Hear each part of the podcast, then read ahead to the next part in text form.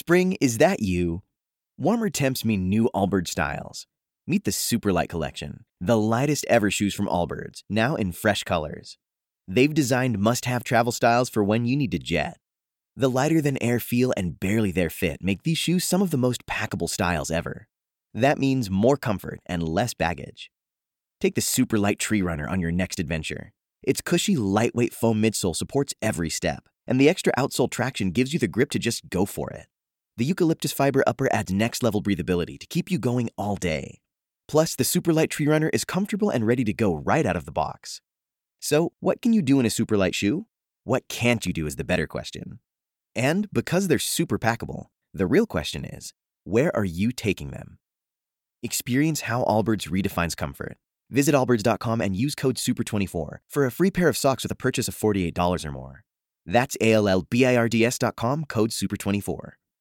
Amplify your career through training and development solutions specifically designed for federal government professionals. From courses to help you attain or retain certification, to individualized coaching services, to programs that hone your leadership skills and business acumen, Management Concepts optimizes your professional development. Online, in person, individually, or groups, it's training that's measurably better. Learn more at managementconcepts.com. That's managementconcepts.com you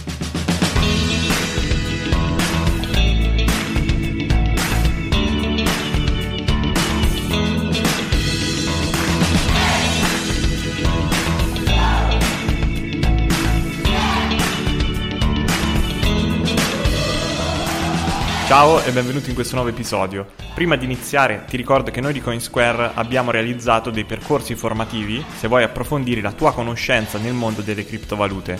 Puoi trovarli al sito coinsquare.com slash formazione. Non ti rubo altro tempo, ti lascio al podcast. Buon ascolto.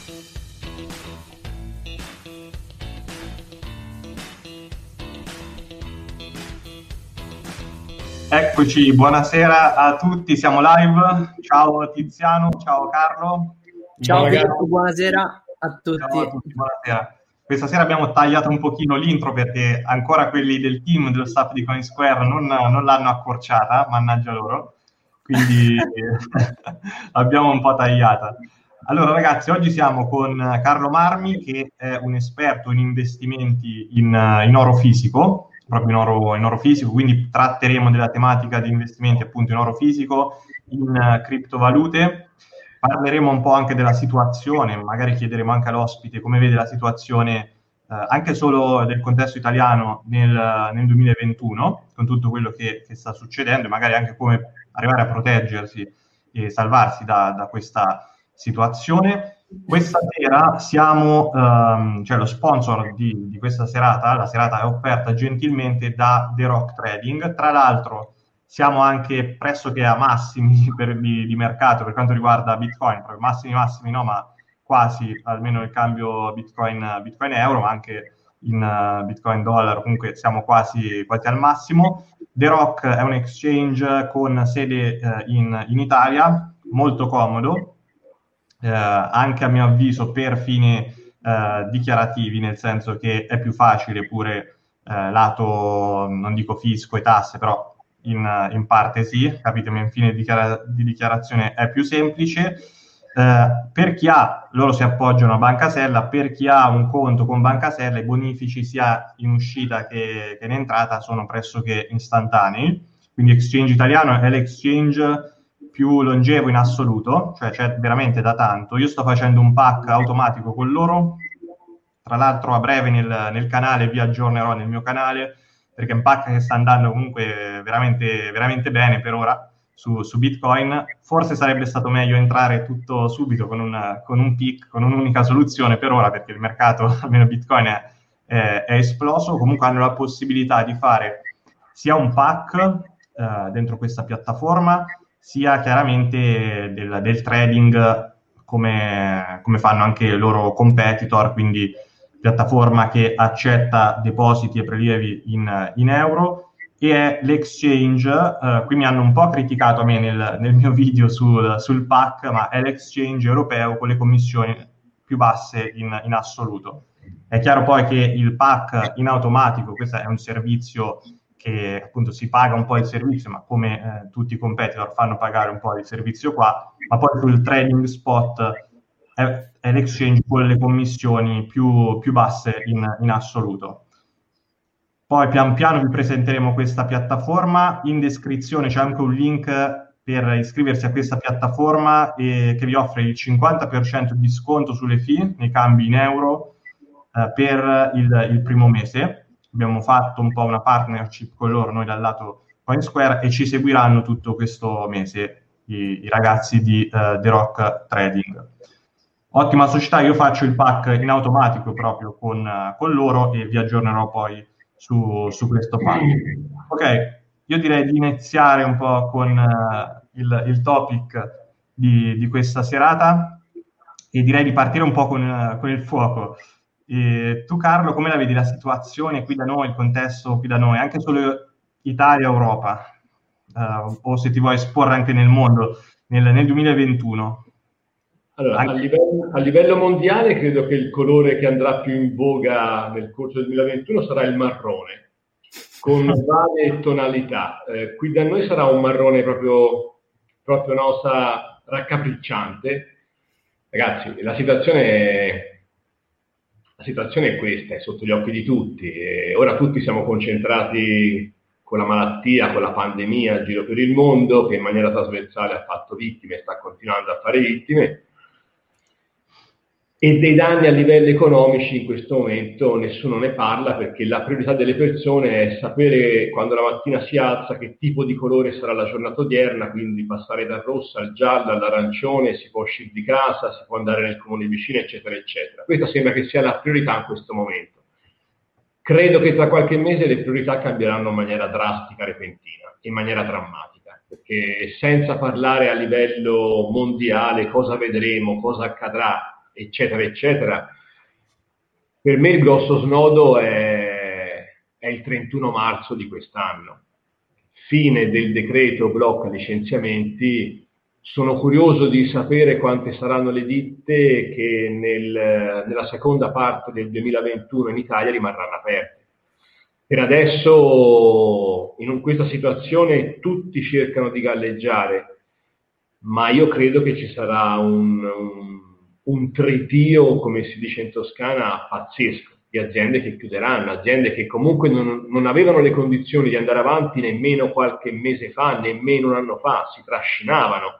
E purtroppo quando accadono queste situazioni è la legge del mercato. Chi ha investito nel corso degli anni in eh, professionalità, ricerca di nuovi prodotti, ricerca di nuovi mercati, eccetera, eccetera, con tutti gli errori che puoi commettere vai avanti, ma il problema dell'Italia, che, che se ne dica, questa cultura del, delle aziende italiane, secondo me è un qualcosa che fa parte più di un passato ormai, ormai remoto. Qui tante aziende si trascinano e tante aziende sono convinte di fare un prodotto, di continuare a fare quello e basta per tutta la vita e non capiscono che in realtà come la penna Bic che praticamente sarà 70 anni che esiste, cioè non è quella che giustifica il fatto che te hai iniziato a fare un tipo di scarpa, il mocassino, e sei convinto che per tutta la vita farai il mocassino. Se nel corso degli anni non, non cambi, non ti specializzi, non cerchi nuovi mercati, non fai nuovi prodotti, alla fine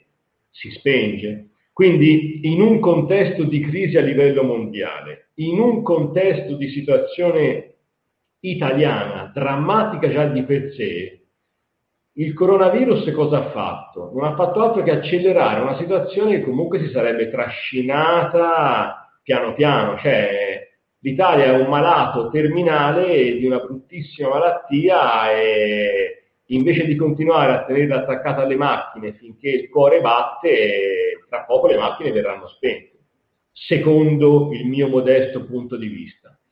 E quando sento la gente che si lamenta, io ripeto sempre una mia massima, io vengo da una zona in provincia, io abito in provincia di Pistoia e vicino a dove abito io, tra l'altro il paese da, dal quale provengo, Monsummano Terme, negli anni 60 era famosa e rinomata per le calzature, era uno dei poli più, più industriali più importanti insieme a Vigevano o alcune zone delle Marche A Monsumano Terme negli anni 60 tutti facevano i mocassini, negli anni 50 c'erano 4-5 calzatorifici, metà anni 70 arrivarono a 150 calzatorifici. Tutti facevano il mocassino, eh, qualsiasi persona, anche nel sottoscala, si era messa a fare il mocassino.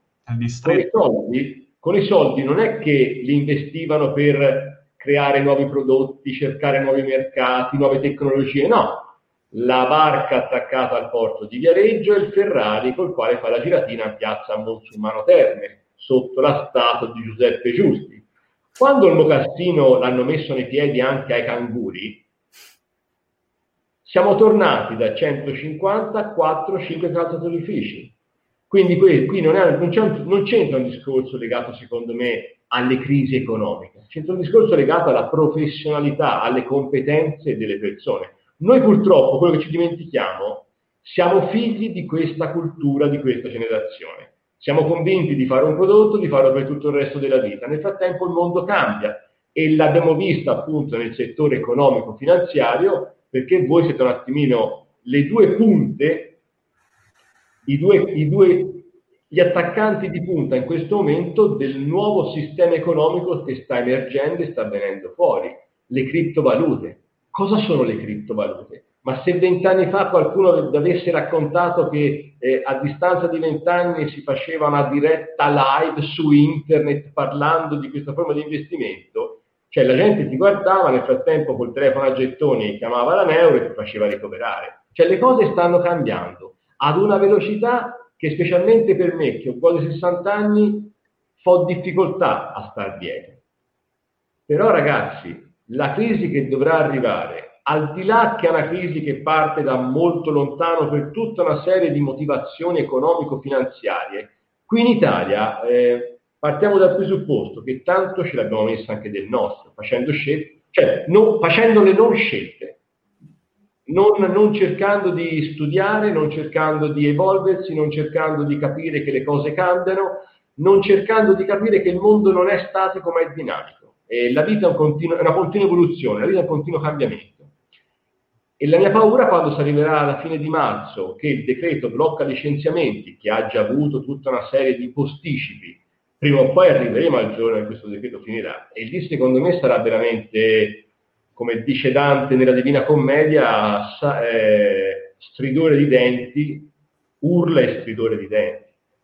Quindi la vedo male, la vedo veramente male, in ambito italiano. È ovvio che a livello mondiale siamo in questo momento in una mega bolla dove eh, tutte le banche centrali per tenere a galla un'economia che ormai è dissociata dall'economia dell'uomo della strada, ma ha a che fare soltanto con le banche e basta, con le grosse bolle finanziarie, è ovvio che prima o poi questo reset dovrà arrivare. E come dicevo nella puntata fatta col dottor Carrino e con Tiziano Critico, purtroppo, eh, o per fortuna, la pandemia, il coronavirus, il Covid-19 ha accelerato la fine di, questa, di, questa, di questo malato terminale. Quindi i presupposti secondo me non sono per niente positivi, ma cioè, il bello c'è il bello, il brutto deve arrivare, ma sarà. Io credo che il 2021 e il 2022 saranno degli anni che chi ce la fa a superare se ne ricorderà per il resto della vita. E secondo te come è possibile salvaguardarsi da, da, questa situazione? Dal lato sia aziendale che anche dal lato privato proprio?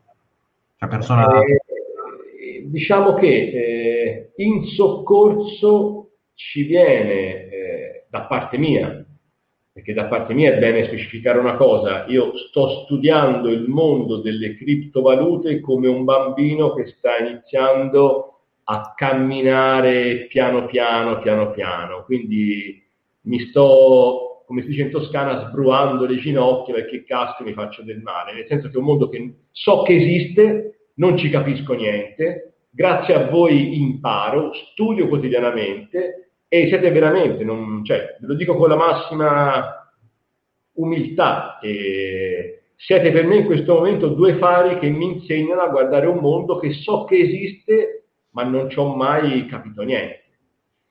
Per quel poco che ci ho messo il nasino dentro, ho detto, beh, ok, mi può interessare, mi piace.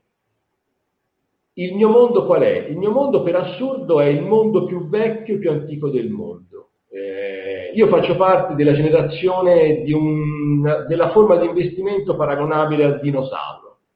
È 5.000 anni che esiste l'oro da investimento, è 5.000 anni che l'oro c'è ed è utilizzato sulla crosta terrestre.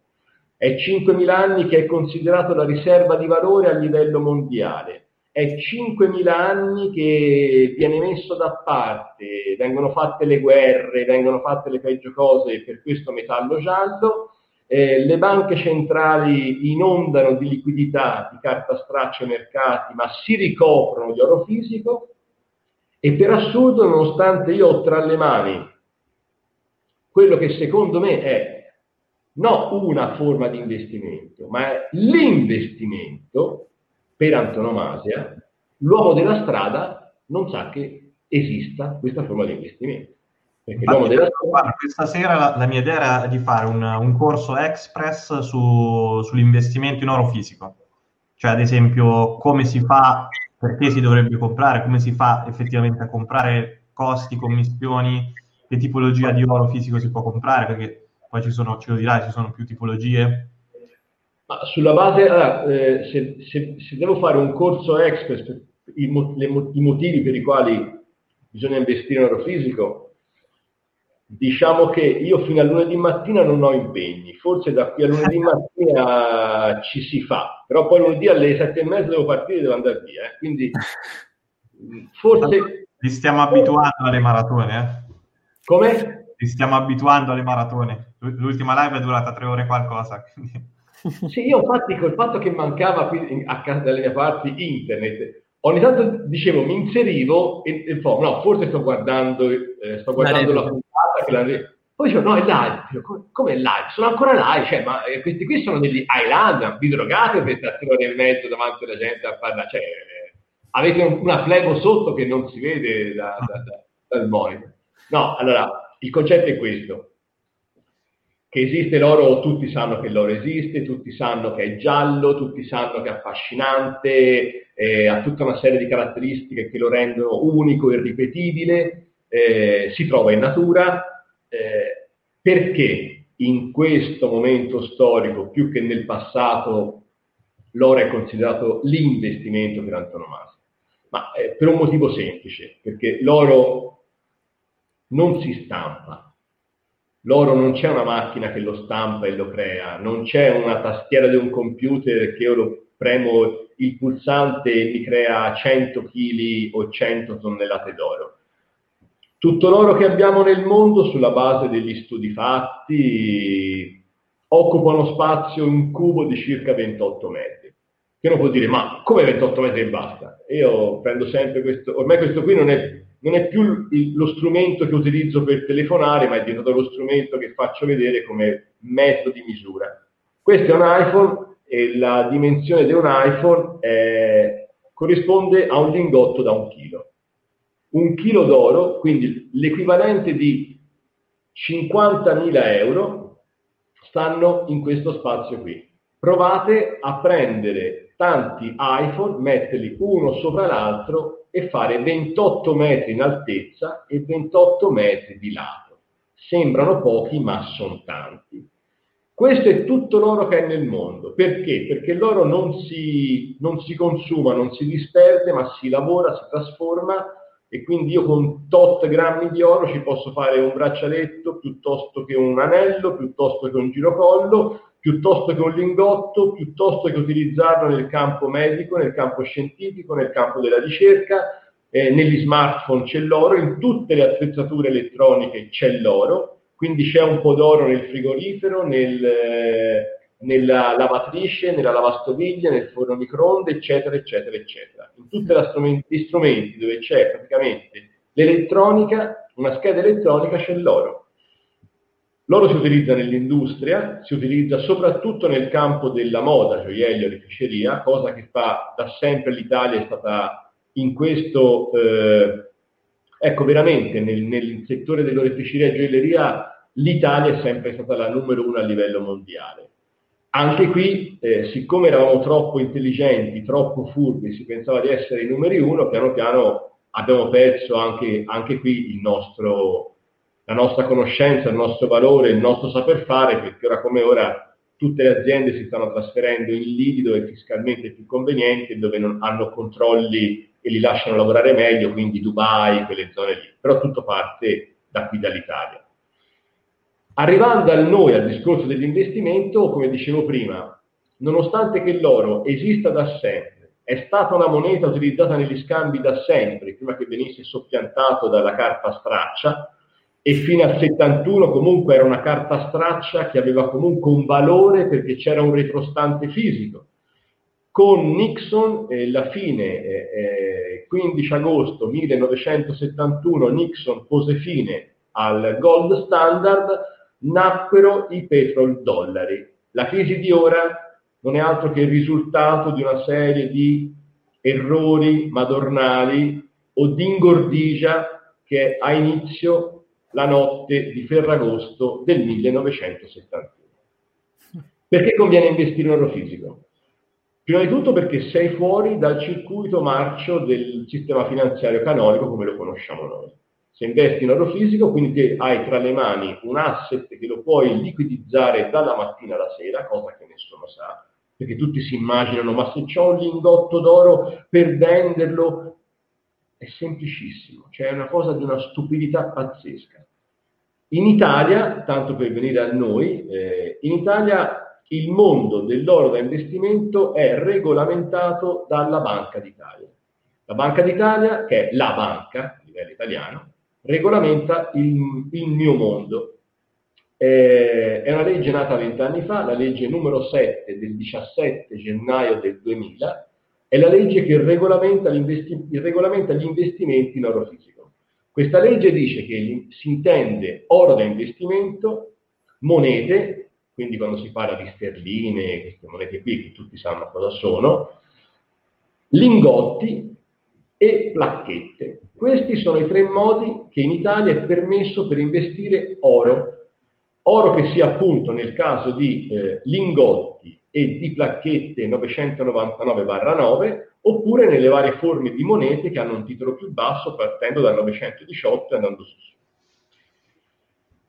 La Banca d'Italia, non potendo essere presente in modo capillare sul territorio, delega realtà chiamate banchi metalli che operano in nome e per conto della Banca d'Italia e sono le realtà da non confondersi con il compro oro, quello è, una, è un altro mondo, è un'altra filiera, ma i banchi metalli sono quelle realtà dove il cittadino può andare e acquistare il suo oro da investimento oppure può andare e monetizzare e vendere il suo oro da investimento.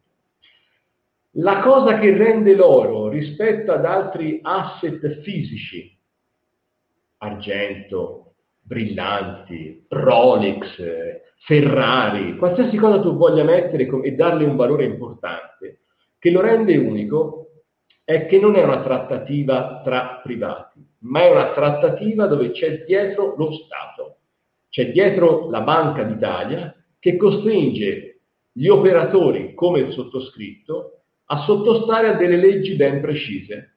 Aperta e chiusa parentesi, eh, nel mio mondo se uno fa una cazzata non, non, gli fanno la multina, non gli fanno il verbale. Nel mio mondo se uno fa la cazzata lo vengono a prendere con un furgone, con le manette, lo portano dentro e non ti fanno più toccare un grammo d'oro per il resto della vita.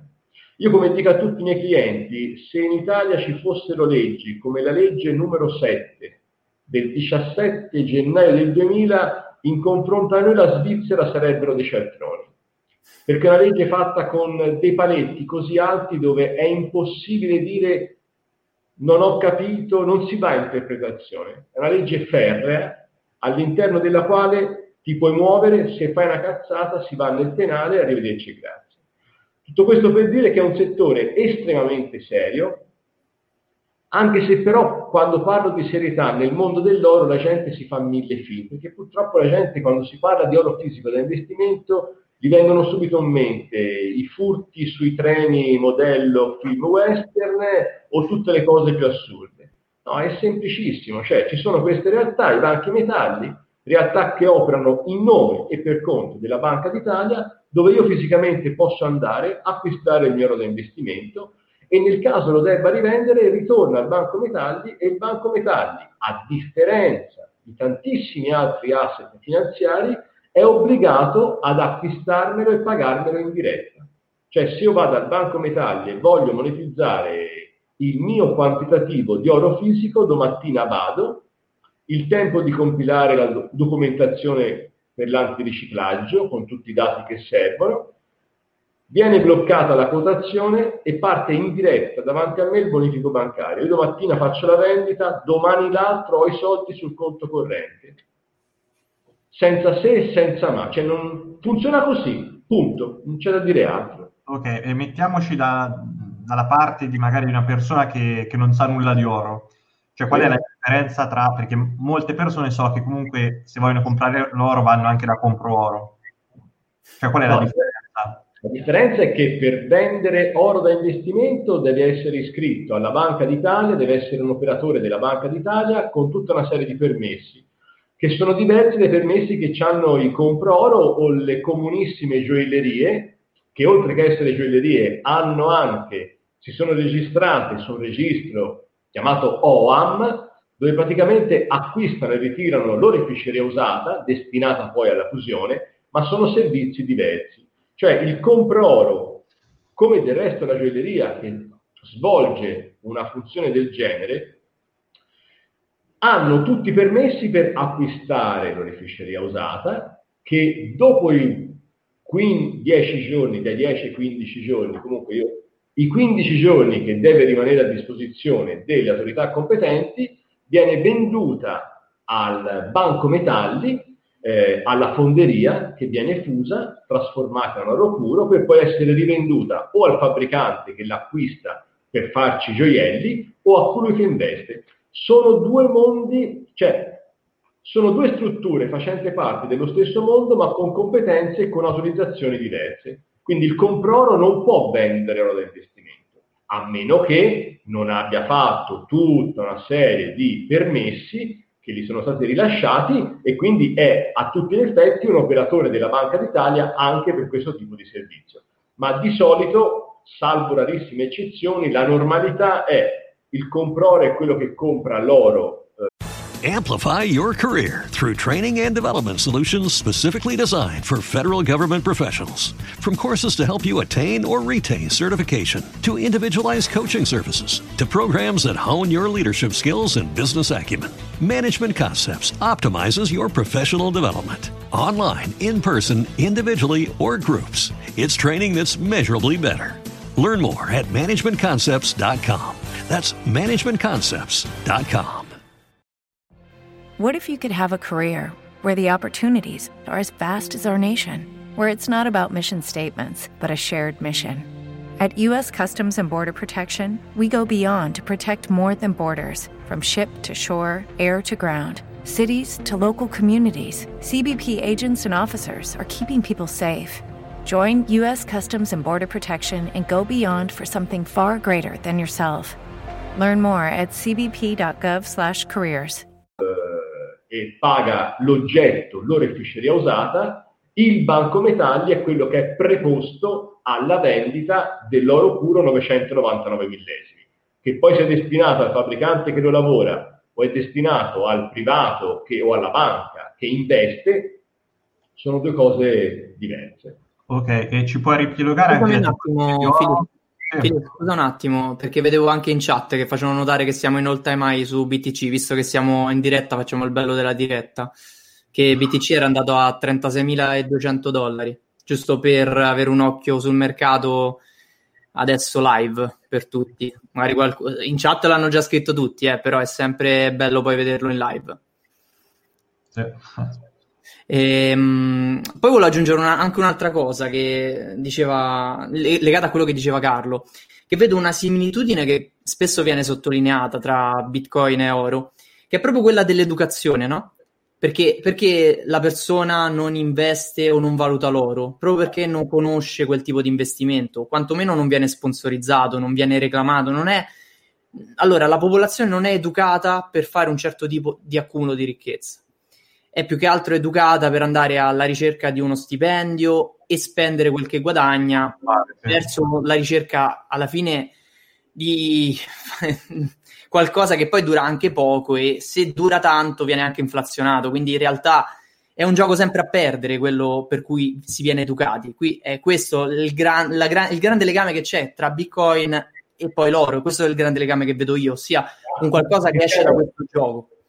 Se ti ricordi Tiziano, scusami se mi sono permesso di interrompere, eh. Eh, nella live fatta con Francesco Cardino, se ti ricordi facemmo questa similitudine eh, assurda, dove dicemmo che per assurdo l'Italia è il paese con più risparmio pro capite e per assurdo è il paese che a livello economico-finanziario è tra i più ignoranti, non dico il più ignorante, ma sicuramente tra i, tra i più ignoranti a livello mondiale, che sono proprio, cioè, le due facce estreme. Cioè, siamo il paese con più quattrini e siamo il paese che non sappiamo come investire i nostri quattrini, che è un'assurdità, è una cosa assurda, ma perché, e qui sono d'accordissimo con il dottor, con il dottor Carrino, ci vengono insegnate a scuola, a scuola ci insegnano a parlare 18 lingue, a fare un miliardo di cose, ma queste cose che sono, cioè, l'ABC della vita non te le insegna nessuno. Cioè, o hai la fortuna di avere in casa un genitore che te ne parla e ti inizia questo tipo di educazione e comunque inizi a far ragionare il cervello su questo mondo, altrimenti noi in Italia siamo nati e cresciuti con la cultura che si lavora, ci si fa un mazzo come una casa per poi andare dal consulente finanziario o dalla banca o dall'assicurazione e dargli i nostri soldi, che come dico sempre ai miei clienti, i vostri soldi, voi non mi date i vostri soldi, voi mi date i vostri anni di vita, voi state dando la vostra vita nelle mie mani.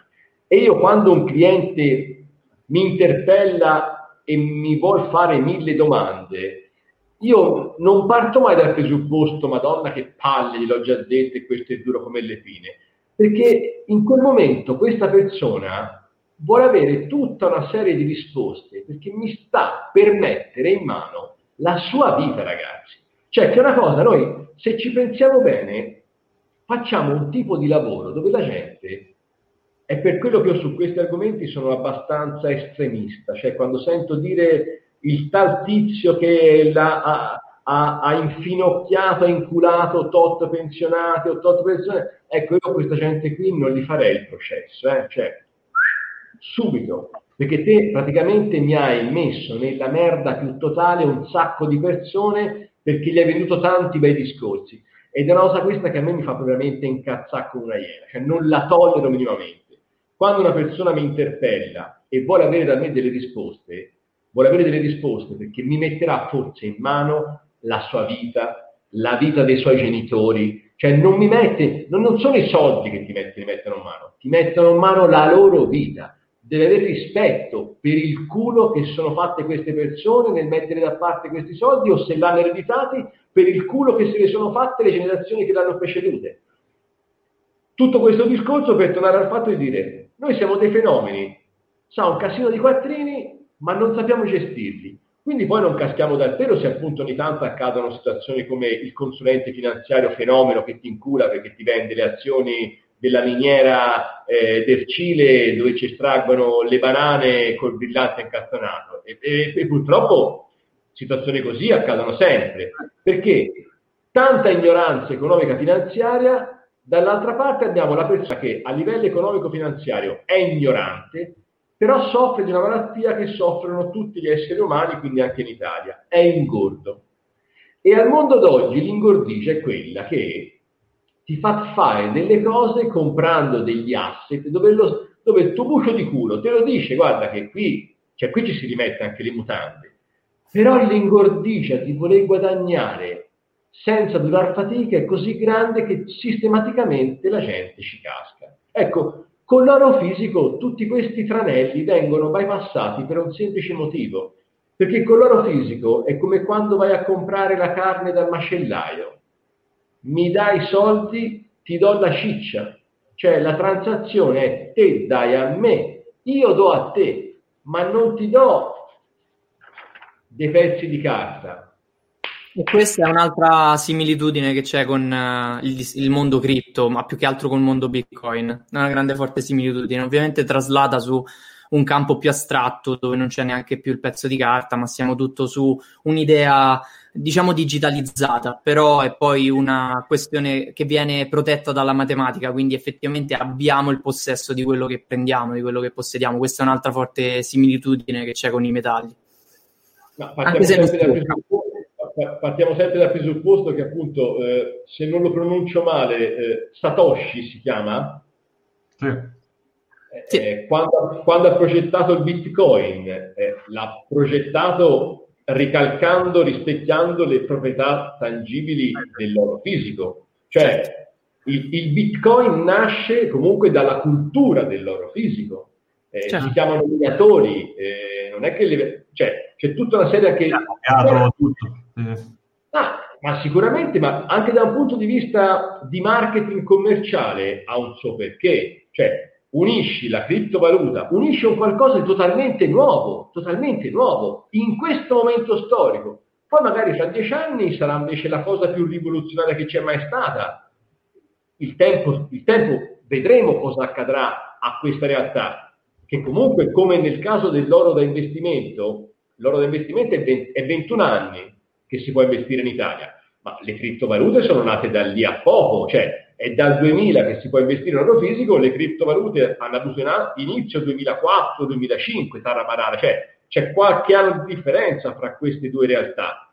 Però Satoshi praticamente ha creato il Bitcoin con le stesse caratteristiche dell'oro, cioè con le caratteristiche di un qualcosa che ha millenni di storia e comunque eh, è credibile, ha una storia credibile, non è nato ieri l'altro.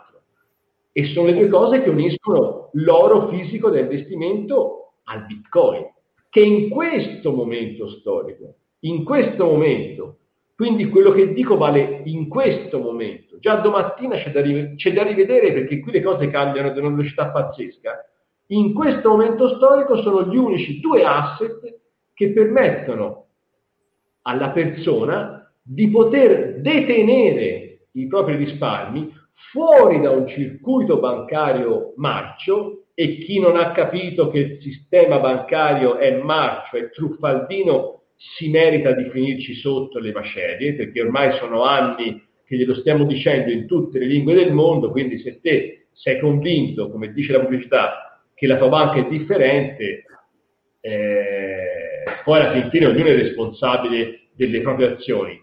La differenza rispetto a qualche anno fa è che ora comunque la gente sa che ci sono delle alternative. La scelta è sempre personale, sta a te decidere se continuare a fidarti di quello che ti raccontano in banca, perché ragazzi in banca anche lì, io mica ce l'ho col direttore della banca o con l'impiegato della banca se mi vende un prodotto. Partiamo sempre da un presupposto che il direttore della banca o l'impiegato della banca che a suo tempo ha venduto le obbligazioni subordinate delle quattro famose banchine salvate, cioè non è colpa del direttore della banca o dell'impiegato, è un dipendente, viene pagato per dare questo servizio, cioè lui è costretto a vendere quella roba e non può stare lì a valutare ma questo qui gli vende un'inculata oppure no. Cioè è pagato per vendere un prodotto e sono convinto che in tanti casi nemmeno queste persone sono consapevoli di ciò che c'è dietro a questa carta che viene venduta, ma sono pagate, sono dipendenti, quindi non possono dire no guarda questo non te lo vendo e dopo la seconda volta che non ti vendo un prodotto che la banca mi dice che ti devo vendere, mi mandano a casa. Quindi anche lì non diamo sempre tutta colpa a quello, a quell'altro. Dico soltanto che in questo momento storico, con tutte le notizie che rimbalzano dalla mattina alla sera, con tutto lo scricchiolio che sentiamo sotto i piedi, c'è la possibilità per chi vuole di aprire gli occhi e capire che esiste un mondo fuori dal circuito bancario. Poi ci sarà eh, il ragazzo giovane come voi che è più predisposto mentalmente, culturalmente a credere e a investire una parte import- importante dei suoi risparmi nel mondo delle criptovalute. Ci sarà invece il mio coetaneo, quindi la persona che sta arrivando a fine carriera lavorativa, che sta già pensando alla pensione, a come mettere da parte e investire i soldi che ha, e magari sarà più propenso, per un discorso soprattutto culturale, a prendere più in considerazione l'oro fisico. Però in questo momento storico, mai come in questo momento storico, L'oro, come del resto il Bitcoin, ti permette non soltanto di essere il proprietario di quell'asset finanziario, ma ti permette di essere il possessore, che a livello mentale eh, è come guardare mangiare un gelato o mangiarlo te. Io l'oro ce l'ho, ne sono il proprietario, ma lo posseggo fisicamente io. Ed è per quello che io sconsiglio sempre tutti di dire ci sono tante aziende che danno un servizio della serie eh, noi ti vendiamo il tuo oro, c'è una webcam che guarda nella, nella cavò, lì c'è il tuo oro messo da parte, quello è tuo, non te lo tocca nessuno. No ragazzi, l'oro si compra e ci si porta via. Poi si tiene in casa, si sotterra, si mette in cassetta di sicurezza, ma l'oro non Come conservarlo? parliamo anche di questo, come, come conservarlo? Tu cosa consigli?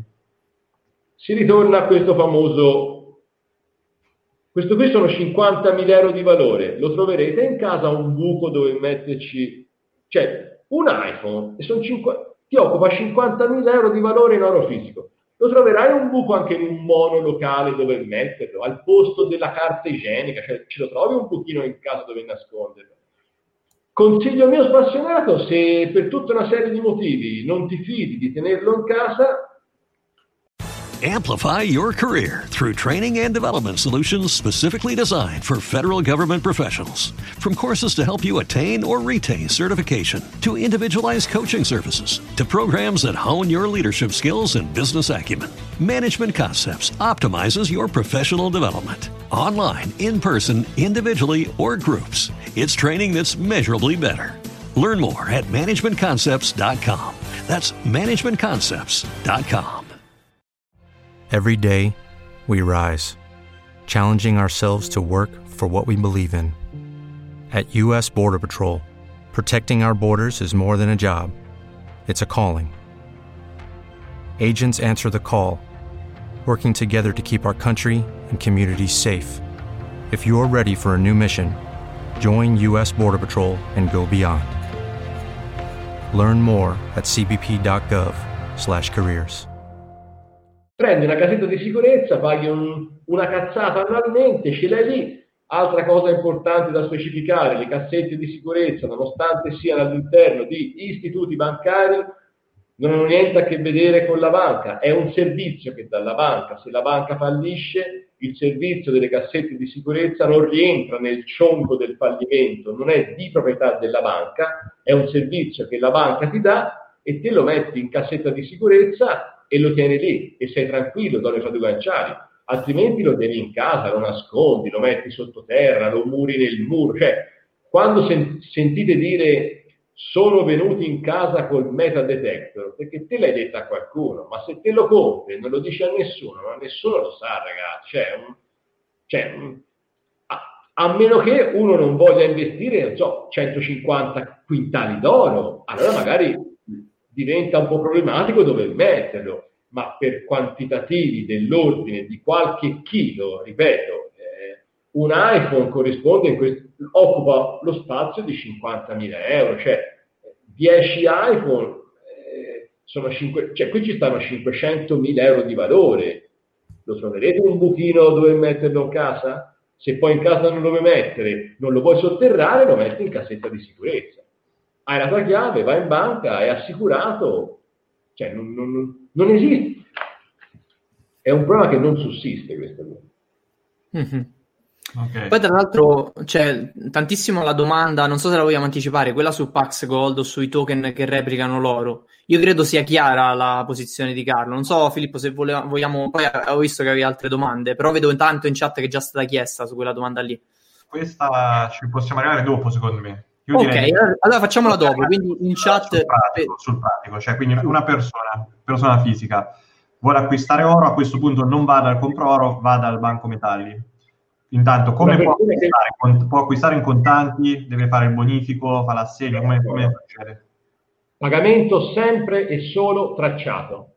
Okay. Il pagamento deve essere sempre e solo tracciato, quindi bonifico bancario, assegno, Cioè, eh, in pratica funziona così. Io, Banco Metalli, c'è il signor Tiziano Critico che vuole investire in oro fisico, mi contatta telefonicamente, prendiamo appuntamento, eh, io eh, mi reco o il signor Tiziano Critico viene in vita da me o io mi reco a casa o, dove lo desidera, gli spiego tutto quello che riserve di sapere, dopodiché eh, tiro fuori il contratto cartaceo con tutti i dati per l'antiriciclaggio, compilato il tutto, inseriti i dati del signor Tiziano Critico nel software della Banca d'Italia, blocco il prezzo, comunico l'importo da farmi il bonifico bancario, nel frattempo gli preparo il suo oro fisico, come i soldi sono arrivati sul conto corrente della ditta e ce l'ho fisicamente sul conto corrente, parte la spedizione con regolare documentazione di trasporto e viene consegnata fisicamente al signor Tiziano Critico.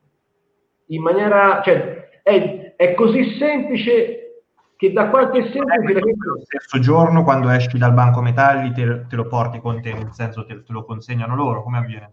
Certo, Certo. Eh no, perché molti video in, nei commenti non... È un mondo, cioè per te è una cosa...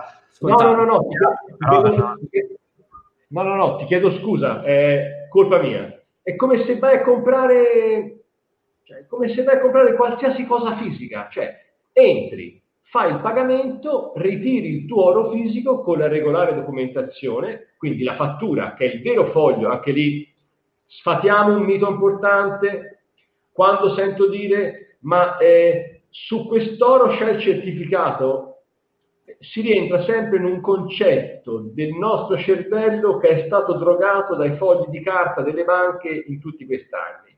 Non è un pezzo di carta dove c'è scritto che quest'oro è 999, perché io poi, sai quanti fogli di carta ti posso fare che è scritto che quest'oro è, è, è 999? Quello che mi certifica che il mio oro fisico è 999 barra 9 ed è per quello che lo vendo solo in placchette. Perché in placchette sì e in lingotti no? Perché purtroppo a volte nei lingotti è successo in passato, casi sporadici ma ci sono stati, di trovarci la sorpresa all'interno. Quindi specialmente... Banco metalli? Ma sai, il banco metalli funziona in questa maniera. Eh, il grosso problema è che magari eh, io sono il banco metalli, te Filippo stamattina mi arrivi e vuoi monetizzare un lingotto da un chilo che c'hai. Mi vendi il tuo lingotto da un chilo, te te lo pago, esci dal banco metalli, dopo 5 minuti mi arriva Tiziano che vuole investire in un lingotto da un chilo. Okay. Io prendo quel lingotto dal chilo. Sono cose che capitano raramente, perché nel frattempo l'oro viene saggiato, viene controllato. Ma quando a volte può accadere, ed è successo, se eh, tralasciando l'aspetto di malafede, cioè tralasciando chi lo fa in maniera truffaldina, perché truff... la gente disonesta esiste in tutti i lavori e, e sarei scorretta a dire che non esiste anche nel mio mondo, cioè è trasversale. Il figlio di buona donna esiste in tutte le categorie, non è che nel mio mondo ci sono soltanto i santi e viceversa, cioè c'è gente che lavora, ma come diceva mio povero nonno, non ti dimenticare mai che la gente per i soldi va anche a lavorare. Quindi il rischio di prenderlo nel di dietro esiste in tutti i settori, anche nel mio. C'è un modo per evitare di essere fregati. Oro fisico in placchette. Cos'è la placchetta? È un pezzo di oro puro di uno spessore che non, non supera i 2 mm, quindi è uno spessore, un pezzo di oro puro 999 che non ha una forma e un peso ben specifico come nel caso dei lingotti, dove il lingotto a 10 grammi ha quella dimensione e quel peso, il lingotto da 100 grammi ha quella dimensione e quel peso. La placchetta è un pezzo di oro puro, puro, 999-9, con uno spessore di circa 1 mm e 7, 2 mm, ma che permette allo strumento che è in dotazione a tutti i banchi metalli, spettrometro, di fare l'attack a questo pezzettino. Uno spettrometro fa l'attacco fino a un millimetro e mezzo. Quindi è ovvio che se io ho una placchetta di 2 millimetri, fai avanti e dietro. Avanti e indietro, io praticamente li faccio l'attack per 3 centimetri e quindi con l'attack vedo che è oro 999 senza doverlo fondere, doverlo saggiare, è semplicissimo. Perché lo vendo in placchette? Al di là per la certezza che sia oro puro 999 anche per un altro motivo. perché un domani magari ti hai fatto un investimento comprando un lingotto da un chilo, ma se oggi o domani hai bisogno di 20.000 euro, con lingotto da un chilo devi stare a monetizzare l'intero lingotto. Invece con la placchetta ne prendi il pezzo che ti serve e lo monetizzi. Io poi tra l'altro utilizzo placchette che ci faccio fare tutti i timbri sopra per legge 999-9 più il numero o il nome del banco metalli in questione come eh, i pezzettini di cioccolata con tanti timbri in modo in maniera che un domani ne stacchi un pezzettino come si stacca il pezzetto di cioccolata quando si mangia e monetizzi quel pezzettino lì. Perché anche qui è bene sapere che non c'è un minimo o un massimo.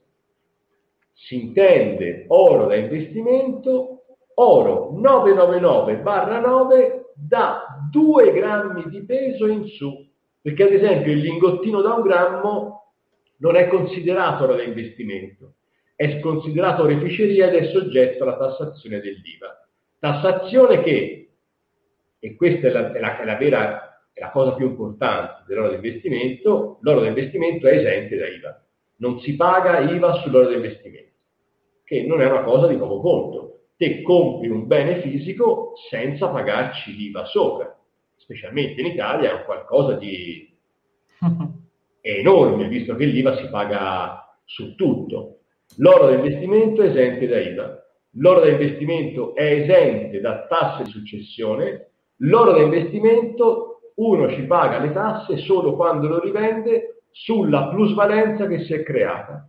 Ma se nel frattempo io lo compro, lo lascio a mio figlio e sua volta lo lascia a suo figlio, non si pagano tasse di successione, non c'è nessuna cedola da pagare, il giorno che lo monetizzerà, se lo compro io per me, come forma di investimento personale, quindi lo compro oggi a 50 euro e magari tra un anno o due mi schizza 100 euro al grammo e lo voglio monetizzare, sul guadagno che ho fatto pagherò l'aliquota attuale che è il 26%.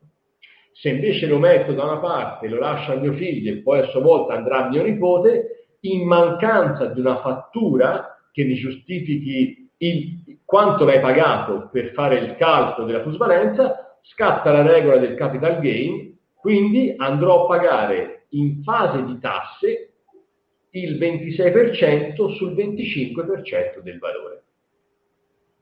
Non ci sono, cioè, è di una semplicità che io che, so, che, che, provengo da una famiglia di operai e contadini, se l'ho capita io lo può, lo può capire il mondo intero. È semplicissimo. Si compra un'esenzione di IVA, si mette da una parte, ci pensa loro da sé a, a fare in modo che i soldi che hai messo da parte continuino a fruttare. La differenza qual è? Che non ti devi accreditare dei soldi sul conto corrente come accade con altre cose, con azioni o con i titoli. Io compro un bene fisico, lo metto da parte e pensa lui pass- col passare degli anni a mantenere il suo potere d'acquisto. E perché anche... non consigli le monetine invece? Cioè le monete? Perché anche le monetine, primo ci paghi troppo in termini di spread, mm. nel senso che eh, la placchetta è il modo più sicuro ed è il modo più economico, perché sulla placchetta paghi delle commissioni bassissime a differenza dei lingotti, che comunque sono, per fare un lingotto c'è un operaio che lavora, che venga fatto tra, con la trancia a pressione o che venga fatto a colata, a fusione, comunque c'è una persona che fisicamente sta lì, ti lavora e quando arrivi in fondo della giornata deve essere pagato e questo ovviamente viene ammortizzato dalla lavorazione sul lingotto. Lavorazione che poi domani quando lo andrai a vendere la perderai quindi perché la placchetta ti costa meno? Perché ottenere una placchetta di oro puro 999 ha un passaggio più veloce, c'è meno, c'è meno tempo da starci a lavorare, quindi non soltanto hai la certezza che sia oro 999-9, ma hai un costo minore rispetto al lingotto.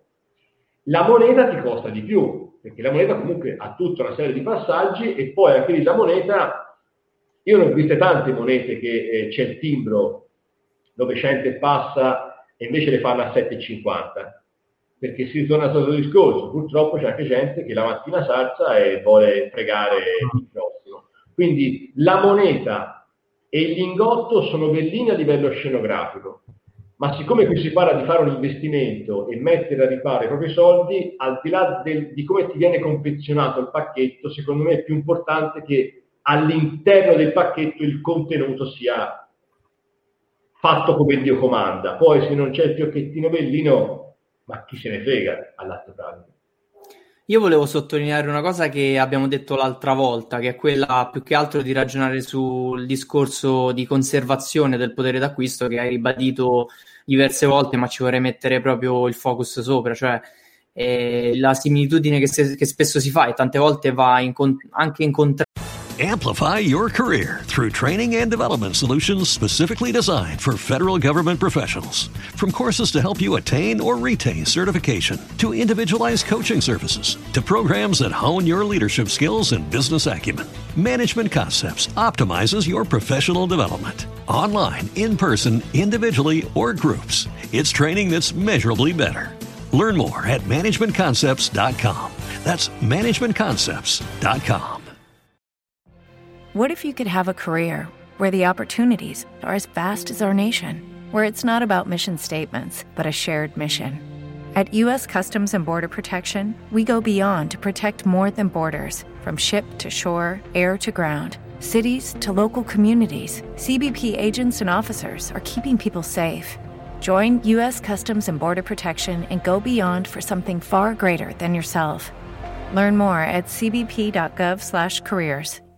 no? c'è del conflitto che si vuole creare come se fossero due asset in competizione, Bitcoin e l'oro, quando poi in realtà sono due strumenti che permettono di base, quella è l'idea, di andare quantomeno a giocare in difesa, perché qui voglio riprendere un po' il topic della serata. Il discorso è un trend che sta andando molto male, cioè un trend non solo economico italiano che abbiamo approfondito all'inizio video, ma un trend economico generale che va molto male e la ricerca di un qualcosa che ci potrebbe quantomeno salvaguardare, quantomeno mettere sulla difensiva. Quindi eh, non si parla tanto quando si parla di oro, di investimenti per far fruttare euro, ma più che altro per proteggere quel potere d'acquisto che abbiamo magari eh, accumulato lavorando, quindi scambiandolo per del nostro tempo, per della nostra vita, come diceva Carlo. Quindi questo è un po' quello che io ripeto perché lo stesso Carlo diceva l'altra volta e adesso nei vari discorsi trapela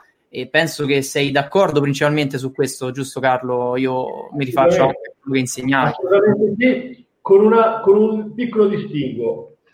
Eh, il Bitcoin come l'oro sono due cose che hanno della rarità e della conservazione del loro potere d'acquisto eh, i loro punti di forza. Eh, il Bitcoin non è che si potrà creare all'infinito, come del resto l'oro non è che si potrà scavarne all'infinito. Arriverà il giorno che quello che c'è è quello che c'è.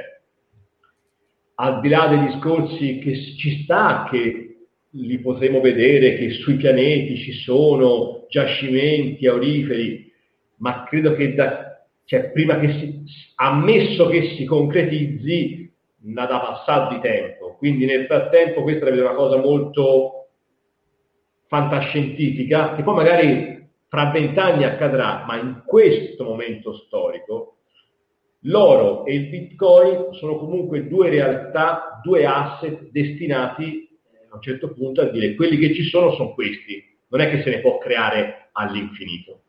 La differenza è che il Bitcoin l'hanno deciso le persone che lo comprano, che è, sarà la riserva di valore nel mondo delle criptovalute. L'oro fisico è stato deciso da eh, realtà istituzionali, nel senso che esistono in natura eh, delle materie prime che valgono molto più dell'oro, uh-huh. ma che non, vengono mai, non sono mai state prese in considerazione come riserva di valore, quindi è un qualcosa che va al di là della rarità, perché l'oro è raro, ma eh, il rodio è molto più raro e costa molto più de, dell'oro. Se considera che il rodio in questo momento siamo a 18 mila dollari l'oncia, sui 400 rotti euro al grammo, l'oro siamo a 50 euro al grammo, 1900 dollari l'oncia, il rodio praticamente costa eh, 8 volte più dell'oro. Le banche centrali non hanno mai comprato il rodio mettendolo da parte come riserva di valore. La stessa cosa vale per il palladio.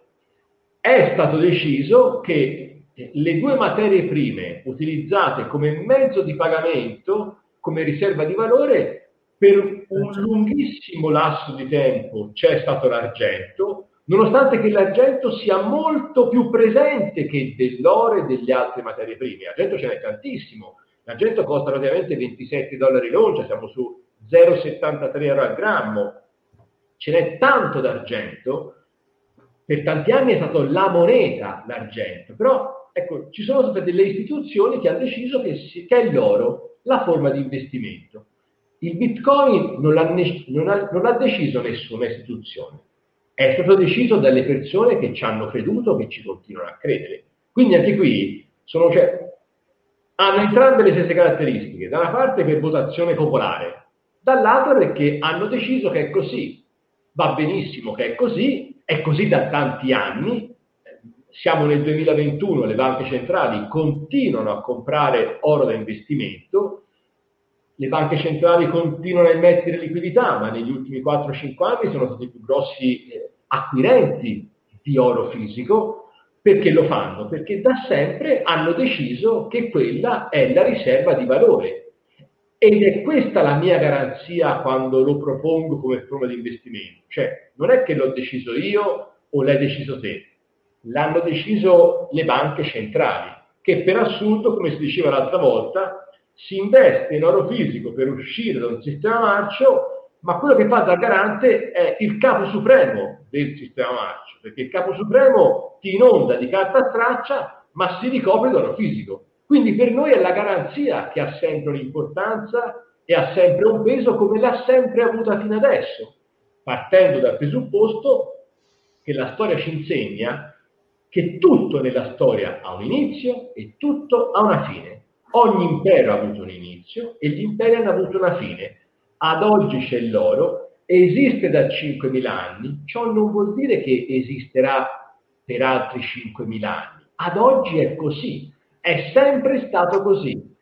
C'è un, una piccola differenza con tutto il resto del mondo.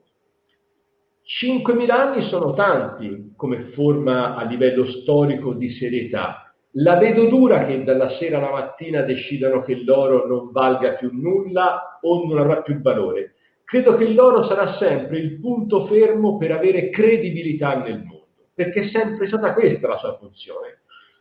Non è l'oro che ti permette di guadagnare o di mantenere il potere d'acquisto, è tutto il resto delle monete che perdono potere d'acquisto. L'oro è quello, cioè l'oro è un pezzettino giallo, malleabile, bellissimo, è quello lì. È tutto il resto de, del mondo economico che perde valore e questo è stato utilizzato come termometro. Cioè, in fin dei conti cos'è l'oro? È una moneta che la puoi scambiare in tutto il mondo, riconosciuta in tutto il mondo, e l'oro non è che vale 1900 dollari l'oncia oppure vale 50 euro al grammo, cioè l'oro fa il termometro di quella che è la situazione economico-finanziaria con un pezzo di oro ci compri un bene. 1930 con un lingotto da un chilo compravi un'automobile. 2021 con un lingotto da un chilo compri l'automobile. Questa è la funzione dell'oro. Eh, 1930 con un grammo di oro e con un dollaro compravi una camicia. 2021 con un grammo d'oro compri la camicia. Con un dollaro ci compri il bottone della camicia. Cioè la funzione dell'oro ti mantiene il proprio potere d'acquisto, ma perché sono le altre monete che lo perdono. Cioè, quindi l'oro è fermo su una panchina che prende il sole, sono quelle altre che cascano e vanno all'indietro. Cioè, questa è la funzione dell'oro. Sì, infatti, di... un pochino esageravo nel confronto del dire che la, diciamo, la caratteristica è la stessa, anche perché Bitcoin è nato ieri in confronto. Noi abbiamo fatto una live specifica, diciamo paragonando pregi e difetti di oro e Bitcoin tempo fa, no? E eh. davamo dei giudizi, mi sembra la, eri anche presente mentre la facevamo, forse in chat, non ricordo, comunque sia... Certo, sì. certo sono entrato. E praticamente poi se andavamo ad analizzare caratteristica per caratteristica, effettivamente Bitcoin aveva tutti i vantaggi, però poi arrivava quella caratteristica ultima che era la, il fatto di essere storicamente la riserva di valore del mondo che annullava praticamente tutti gli altri vantaggi eh, accumulati da Bitcoin. Perché ricordo quella puntata che avete fatto voi due, che praticamente mi, se- mi sembrava essere quella sera lì come Rocky sul ring. cioè, ma avete tirato per 12 round cazzotti a tutta rando, dicevo cazzo. Poi al tredicesimo come Rocky contro Ivan Drago. Eh, però 5.000 anni. E ti giuro, vi guardavo e ho detto, cazzo, finalmente, ma avete massacrato per 12, 12 round, almeno uno fatemelo vincere, cane della miseria quello decisivo. Sì, ma è così perché per essere veramente una riserva di valore, come dici tu, tu puoi fare il paragone, comprare con un grammo una camicia 30 anni fa o quello che era, eh, Bitcoin non lo possiamo dire perché 30 anni fa non era neanche nelle menti delle persone ancora. Forse 20 anni fa era stato concettualizzato, poi arriva solo 12 anni fa, quindi ancora non si può dire tanto. Infatti, il prezzo che vediamo, tra l'altro, che continua a salire proprio perché siamo in live, eh, continua a cercare il suo vero valore. Quello che si dice, no, Bitcoin è ancora in price discovery, la, ricerca del suo prezzo proprio perché eh. poche persone lo conoscono, non ha uno storico lungo, ancora non si sa che valore ha, perché tu dici è stato scelto dal popolo, in realtà è stato scelto dallo 0,5% della popolazione ancora e praticamente non lo conosce nessuno lì fuori. Certo che se arrivasse... L'oro, l'oro Tiziano è la stessa identica cosa, eh. cioè per assurdo se pensa che mettendo insieme tutte le banche centrali, tutte le grosse realtà istituzionali, più i privati che investono in oro fisico, si sta parlando che eh, è lo 0,5% a livello mondiale investe in oro fisico.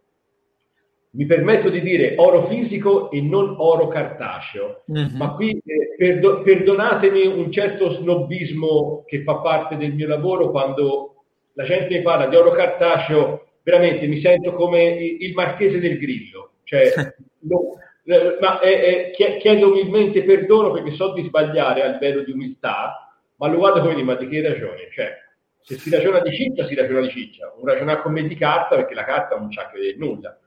Ma a livello fisico, eh, guarda che il Bitcoin e l'oro fisico è lo 0,5% a livello mondiale che non che sanno che esiste, che l'hanno preso in considerazione nei loro asset, perché per il resto la gente ma te quante volte vedi la pubblicità al televisore di investire in oro fisico? Mai. Chiaramente.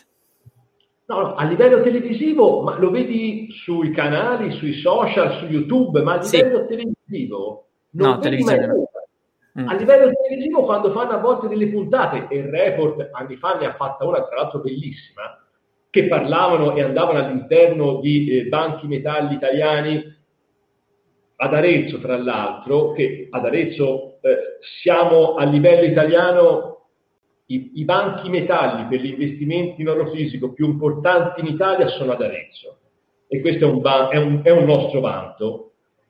Ma eh, fai una puntata di 5 minuti, poi per anni è il silenzio più totale, non se ne eh. parla, ma perché se ne parla? perché ti devono far vedere la mattina alla sera l'omino in mezzo al deserto col bastone tutto ruota intorno a te, cioè il concetto, la gente la bombarda a questa maniera, eh sì. vai alla posta, vai alla posta per pagare il bollettino e prima che ti, diano, che ti prendano il bollettino lo vuoi il contratto del telefono, lo vuoi il contratto della luce nuova, lo vuoi il contratto della, della pensione integrativa. Io dico, no, c'è da pagare un bollettino della luce e basta io. Ma nel frattempo ti vogliono vendere dei prodotti.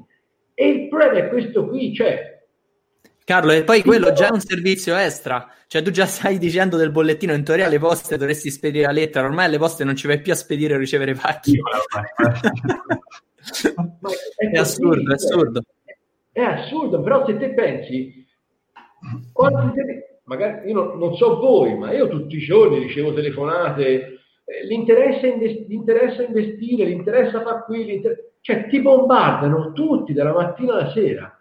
Il nostro sì, sì. mondo è un mondo, cioè io dico sempre, io sono il grimaldello che cerca di far capire all'uomo della strada che c'è un mondo fuori dal sistema bancario per come si conosce e ce l'hanno presentato, ma non inventando niente. Cioè io do tutta una serie di informazioni e dico sempre ai miei clienti, non fidatevi di quello che vi dico, andate a controllare che tutto ciò che vi ho detto corrisponde al vero. Cioè, non ti fidare. Che, che non trust verify, questo si usa anche nel settore nostro. Controlla. Ho tre domande per te, per, per, chiudere, dopo vediamo se Tiziano o la chat hanno altre domande. Allora, una è questa qua di, di Pindol. Chiede, da quello che mi è stato detto, i lingotti, al contrario delle monete, hanno lo svantaggio di dover essere testati per stabilirne la purezza prima di venderli. E quindi c'è un costo, è corretto? Certo, il costo di fusione è saggio. Della serie, se io ti vendo un lingotto al banco metalli, il banco metalli prima di pagarlo lo, lo deve controllare. Quindi in base alla dimensione del lingotto, è ovvio che sia un lingottino da 50 grammi o da 100 grammi, è ovvio che sarà totalmente oro puro 999, ma su lingotti da un chilo o anche a volte è successo, le verghe, i good delivery 12 kg 4, e lì è normale che o lo fondi oppure col, col trapano fai tre trapanature una, due è una centrale, ma da cima fino a un fondo, no eh, la graffiatura. Viene trapanato in tre punti, i tre pezzettini di truciolato vengono mandati in tre laboratori diversi per vedere che venga lo stesso risultato. Quindi, e, e, e, questo occorre qualche ora, cioè non si sta parlando che ci vuole delle, delle giornate. Nell'arco della giornata si fa tutto, però è un, sì, è un costo irrisorio, cioè si sta parlando di di cazzate. Costi irrisorio intendo costi che oscillano sui 50-60 euro per controllare la purezza di un lingotto. Se c'è da fare la fusione del saggio, ma si sta parlando in tutto, che dai 50 ai 70 euro per fare un controllo del genere. Ok. Ok, poi ti volevo chiedere cosa ne pensi dell'oro etico? Perché vedevo c'era una domanda in chat sull'oro etico. L'oro etico fa parte di questa moda new age del mondo moderno dove si, si, si, pensa che tutto debba avere alle spalle qualcosa di etico, di pulito, è come il discorso delle macchine elettriche che non consumano quando invece mi garberebbe vederci fino a fondo se consumano o non consumano. L'elettricità comunque va creata da qualche parte, non è che nasce gratis da sé. No, il concetto è un altro. L'oro etico in teoria dovrebbe essere oro che proviene da miniere dove non c'è sfruttamento di lavoro, dove non ci sono guerre, mm. è tutto bello a livello teorico. A livello pratico ci sono così tanti passaggi che difficilmente ti sai realmente da dove arriva. In grandi linee, eh, la London Bullion Market Association ha creato una lista di nazioni dalle quali non si dovrebbe comprare oro perché comunque comprando da quelle nazioni dove c'è delle guerre, dello sfruttamento di lavoro minorile, teoricamente ti è come se tu da, dai dei soldi al dittatore di turno.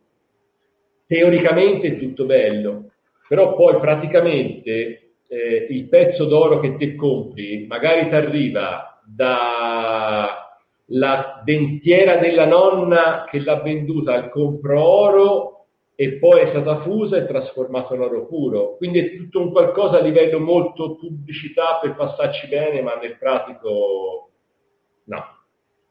Ok. No. E chiedevano anche se in ogni città c'è proprio un banco metalli. Eh, I, banchi metalli, I banchi metalli più che città ci sono alcune zone che hanno una maggior eh, percentuale di queste realtà, quindi specialmente le zone ad alta vocazione oreficeria gioielleria Arezzo, Vicenza, Valenza, sono sicuramente eh, Napoli, Caserta, eh, sono sicuramente quelle zone dove c'è tante fabbriche che lavorano l'oro e di conseguenza una presenza maggiore di banchi metalli. Però i banchi metalli sono in tutti i capoluogo di regione, in tutte le province tranquillamente. Si trovano distribuiti su, cioè, basta prendere veramente l'elenco, le pagine gialle e le trovi quanto te ne pare. Sono tante, ma sono tante. Ma ti ripeto, eh, eh, è la Banca d'Italia, che è l'unica realtà che può comprare e vendere di investimento. Non potendo essere presente in modo capillare sul territorio nazionale, delega realtà chiamate banchi metalli che operano in nome e per conto della Banca d'Italia, ma sono presenti su tutto il territorio nazionale. Alcune zone ce ne sono di più, ma a Arezzo ce n'è una caterva, a Vicenza ce n'è tantissime, a Valenza uguale, in altre zone ce n'è di meno, ma e hai voglia. E anche in casi di stress di mercato, cioè crisi pesanti in Italia, eh, se tu va, vuoi rivendere l'oro, che ne so, anche un lingotto, una, una placchetta, a, al Banco Metallo non ci sono problemi di liquidità? È l'unico, è l'unico, asset, è l'unico asset, dove non esistono, dove non, dove non è mai successo trattative bloccate per eccesso di rialzo o per eccesso di ribasso. Cioè nel momento che il cliente, il privato eh, o la società altra cosa importante, eh, l'oro da investimento non è soltanto un asset che può interessare il privato che investe, ma può interessare anche la società, la società che investe in oro fisico, come investe in altri asset finanziari. Io mi collego al software della Banca d'Italia e in diretta te lo devo pagare. Cioè te me lo compri oggi a 50, domattina va a 5.000, non esiste eccesso, eh, trattative bloccate per eccesso di rialzo o eccesso di ribasso Te lo de- io te lo vendo alla quotazione odierna e te lo devo acquistare, se lo vuoi rivendere, alla quotazione odierna. E se tipo la, la Banca d'Italia, no scherzo, se la Banca d'Italia rimanesse a corto di, di soldi, lo rivendi a privato, alla peggio. Ba- l'oro esiste da prima che esistesse la Banca d'Italia. Ma Vabbè, ma base... Sai ma che c'è, Filippo, scusate, ma il discorso vendere, cioè i grandi quantitativi in tempo di crisi non ha senso cambiarli per fiat, cioè è una domanda che ha poco senso. Cioè se è no, scoppiato no, il putiferio e si va in, in, iperinflazione, dare via l'oro è l'ultima cosa che io farei, è proprio tutto il, il contrario del discorso che stiamo facendo. Tiziano, ma se ti ricordi nella diretta fatta eh, un mese fa circa, se ti ricordi ti dissi che, a se- che ad agosto, quando loro toccò il massimo 2067 dollari l'oncia, nel corso del mese d'agosto tante persone mi contattarono che se era sui 56 euro al grammo, che mi ricordo che ti, ti, c'eri, ti c'eri messa a ridere. Quando tanti mi dissero, guarda, lo vorrei monetizzare perché l'avevo comprato nel 2000 a 10 euro al grammo, ho fatto un bel guadagno e lo voglio vendere. Io dicevo, ma hai bisogno di soldi? No, ma almeno l'ho sul conto corrente. Io dicevo, ma sei scemo, ma che cazzo lo vendi a fare? Eh, lo so, quello... è per quello che torniamo al discorso educazione, capito? È per una questione di educazione, si, si dà ancora tantissimo valore alla fiat currency, all'euro, senza sapere che cos'è l'euro. Tante volte detto è semplicissimo, no? Ma in realtà sarebbe anche semplicissimo capire come funziona l'euro, in teoria, o partire da lì, no? Prima. Prima si dovrebbe partire da lì, poi magari scoprire alternative, ma non si fa neanche quello. Per tutti è semplice prendere lo stipendio e metterli nel, nel conto in banca perché è quello che viene insegnato. Prima dovremmo capire cosa sono le monete fiat, dopo, dopo muoversi tutto il resto. Invece purtroppo diamo per assodato una cosa che si ritorna al discorso dell'altra volta. Noi siamo nati e cresciuti con il dollaro e la moneta Bravo. di scambio internazionale è il dollaro. Noi siamo una generazione che vedrà la fine del dollaro ma se lo vai a dire a mio babbo che ha 84 anni, che è nato, cresciuto e per tutta la sua vita esistono i dollari, gli vai a fare un'affermazione del genere e ti guarda come quello, te sei matto, ti si riora. No babbo, è quello che accadrà nei prossimi anni. Mi auguro che tu abbia la salute per vederlo, ma tra qualche anno è quello che accadrà.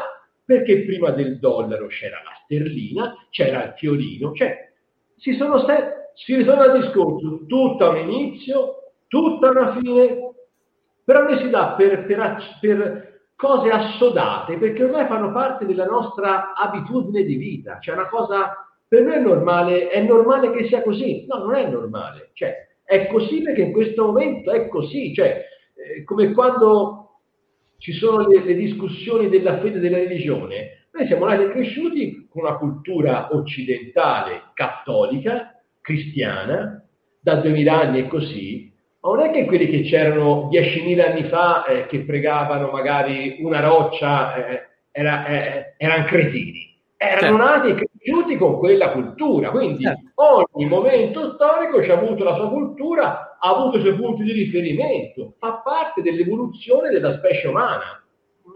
Esatto. L'economia è un'evoluzione della specie umana come il fatto che la gente prima eh, camminava a gobboni e ora cammina in maniera eretta.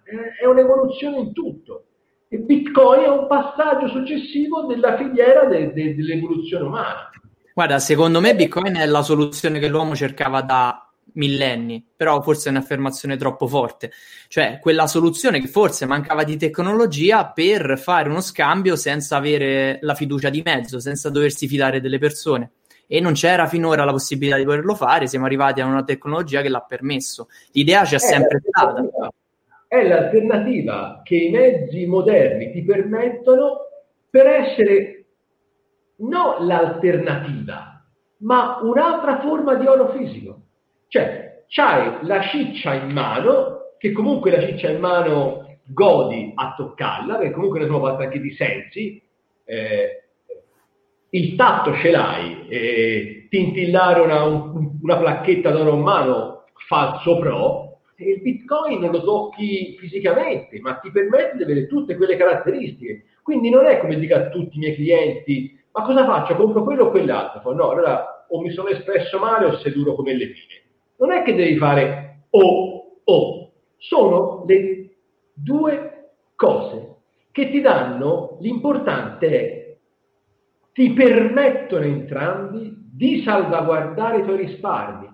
Poi, come sempre accade, è da pazzi scommettere il 100% solo su una cosa. Chiaro. In questo momento la storia e la tecnologia ti permettono di mettere a riparo i tuoi soldi, la tua vita, in due metodi, uno fisico millenario, un altro moderno rivoluzionario, ma che hanno lo stesso comune denominatore, avere te senza nessun altro di mezzo che te li può fregare in qualsiasi maniera.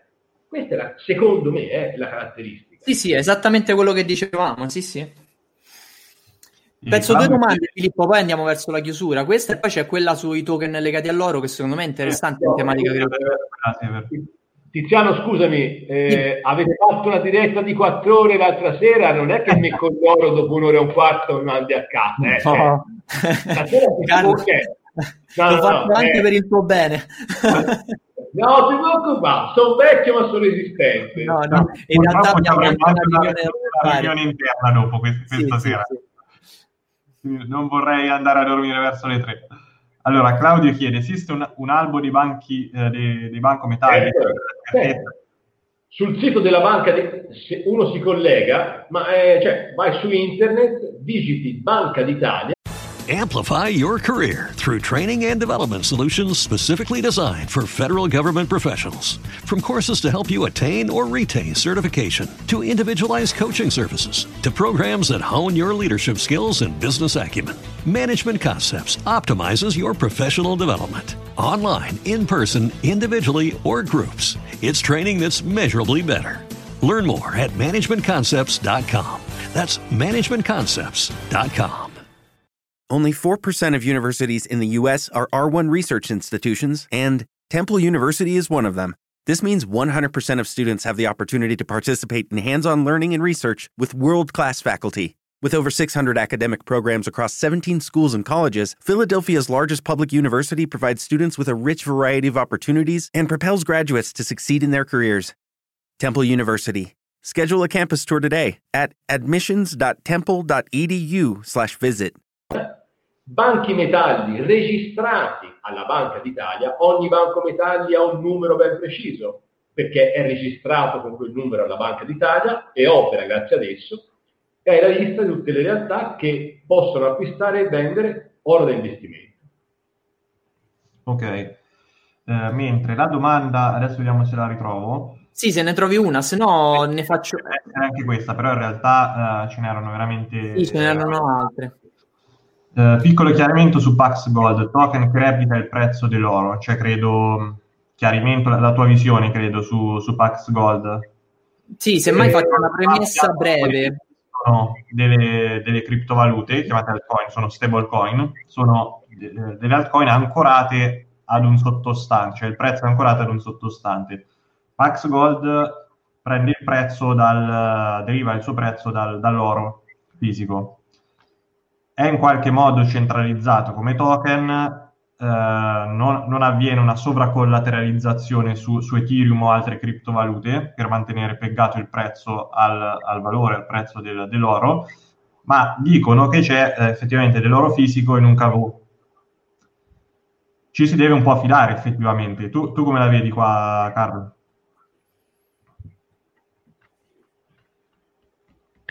Perché allora, ti, ti, dico un po' eh, per, per chiudere il discorso da noi utenti cripto questo chiaramente fa molto comodo perché eh, Bitcoin è certamente più volatile del, dell'oro nel breve periodo, ma anche nel, nel lungo è molto più volatile del, eh, dell'oro. Uno che magari ormai da, da parecchi anni su, su, Bitcoin, adesso magari è arrivato con, a, realizzare un bel capitale, potrebbe pure dire, ok, ho fatto un milioncino su, sulle cripto, invece che tenerlo su Bitcoin, che magari mi fa meno 80 tra, tra, so, tra tra due anni potrei mettere qualcosa in Pax Gold, così il mio portafoglio cripto, senza che ritorno in fiat e ci pago le tasse, è, è, stabile, nel senso poi l'oro è difficile che l'oro fa meno 80, è, difficile. Bitcoin meno 80 li ha, li ha fatti, insomma. Diciamo così, eh, anni fa sono stato contattato da un'azienda eh, che mi aveva proposto appunto di collaborare con loro in un progetto simile a questo. Eh, si sta parlando che negli ultimi quattro anni sono tante le aziende che eh, si, si, stanno cimentando e sono già partite dando questo servizio. Ehm, non è che sono scettico a prescindere, è che chiamala limitazione mentale mia, chiamala invece al contrario correttezza professionale. Io do un servizio in un certo settore. È sicuramente molto limitante quello che faccio io, ma lo faccio per un semplice motivo. Eh, io non ti vendo nulla, io ti offro un servizio. E in un mondo di venditori io non ti voglio vendere quando una cosa, quando quell'altra, io mi occupo solo di questo, cerco di farlo nel, impegnandomi al massimo e quindi mi concentro su certi tipi di operazioni che le conduco io a 360 gradi, perché il, il mio cliente crede in me e sa che io ogni volta che vado nel banco metalli di riferimento dove il cliente gli faccio fare il bonifico bancario, sono io quello che gli controlla fisicamente le sue placchette. Cioè è proprio un discorso mentale diverso, io sono proprio sono quello che segue tutta la parte burocratica, legale del contratto, sono quello che ti fa fare il bonifico bancario, sono quello che fisicamente controlla che il tuo ordine, prima di partire con il corriere, ogni singola placchetta te la controllo io. Cioè io ci metto realmente la faccia. È una storia di 31 anni, 32 a questo punto. E qui, beh, qui, beh, qui sul discorso Pax Gold vai molta fiducia. Cioè, quest'oro non lo vedi, ti dicono che è lì. Sicuramente, sicuramente è vero, però è come il discorso dei contratti cartacei, dove per... Eh, con un chilo d'oro fisico le banche quanti contratti ci fanno? 180 circa. Cioè lo stesso lingotto da un chilo viene venduto 180 volte. Eh, a livello deontologico, professionale, per come ragiono io, io preferisco aver, avere a che fare con un qualcosa dove sono il responsabile in prima persona, dove non delego, dove i miei collaboratori collaborano con me, però sono io quello che da ultimo, che l'ultimo, la parte finale, dal, dal contratto firmato c'è la mia firma, c'è il mio nome. Il, l'oro lo controllo personalmente, fisicamente io. Se c'è un problema il cliente cerca me. Qui è un modo diverso, non ti dico che è giusto o che è sbagliato, è un modo che non, non, fa parte delle mie corde e quindi so che esiste ma mh, si lavora in maniera diversa. Non sto dicendo che è meglio o peggio, sto dicendo che va al di là del modo col quale opero io e mi presento io. Senza giudicare, eh, vada bene. Non, non, no. È giusto così. Mm-hmm. Carlo, ti abbiamo trovato anche un cliente, chiedono però, sono particolari i nostri clienti. Carlo, accetteresti pagamento in Bitcoin? No, nel mio mondo il pagamento si fa ancora con la valuta fiat. Ci vuole il bonifico bancario. ok. E tu Tiziano invece come la vedi la, la questione stablecoin ancorate all'oro? Allora, io come dicevi tu la vedo una grande comodità per chi ha un grande valore già in cripto. Però effettivamente se dovessi scegliere da zero, se dovessi comprare oro fisico piuttosto che oro tokenizzato, sceglierei sempre oro fisico. Diverso è il eh, panorama, lo scenario che hai, che hai, prima detto tu, quello dove magari una persona aveva magari minato Bitcoin, magari ha comprato, ha fatto una fortuna in cripto e si ritrova in quel momento a dire ok cavolo, qui se c'è un altro bear market dove si va sotto dell'80%, io metto a repentaglio il portafoglio. L'anno è critico e magari anche se esco in fiat perdo lo stesso perché la moneta si inflaziona. Cosa faccio? Dove mi salvo?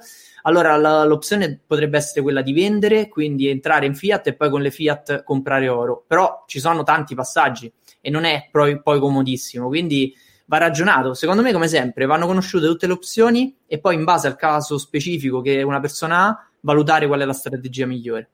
Secondo me è questo. Io direi che, certo, anch'io preferisco Bitcoin dove non, non ti devi fidare rispetto magari a Pax Gold e, e altre. Certo. Diversificando, cioè, non è che metterei tutto, se, se adesso avessi un milione no, che eh, devo mettere al sicuro, non è che lo metto tutto su Pax Gold, andrei a diversificare all'interno del mondo cripto. Ormai qualche realtà di stablecoin c'è sul mondo cripto. Andrei un po' a diversificare. Poi, ripeto, preferisco comunque sia Bitcoin. No, Beh, io. Se mi permettete, eh, si ritorna al discorso che si diceva all'inizio. Tante aziende che stanno proponendo il fatto di vendere la criptovaluta come retrostante eurofisico, secondo me lo fanno, c'è solo un discorso di marketing alle spalle, perché mm-hmm. dando la garanzia dell'oro fisico è come se te dici al cliente, guarda, io ti vendo una criptovaluta, che cos'è? Boh, però come retrostante ti metto il lingotto d'oro quindi secondo me è più un discorso legato proprio a una questione di marketing per dire ti vendo il nuovo ma ti do garanzia nostra che è collaudata da 5.000 anni di storia.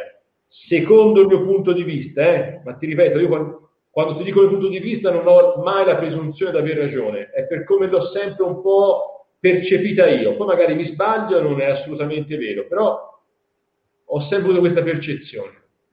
Mm-hmm.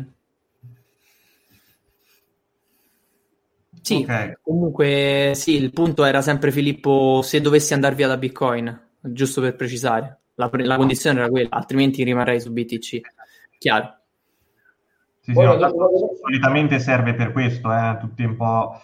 Vabbè, stablecoin ancorate al dollaro magari servono anche ai traders, per carità, però stablecoin ancorate a, all'oro, secondo me la funzione è quella.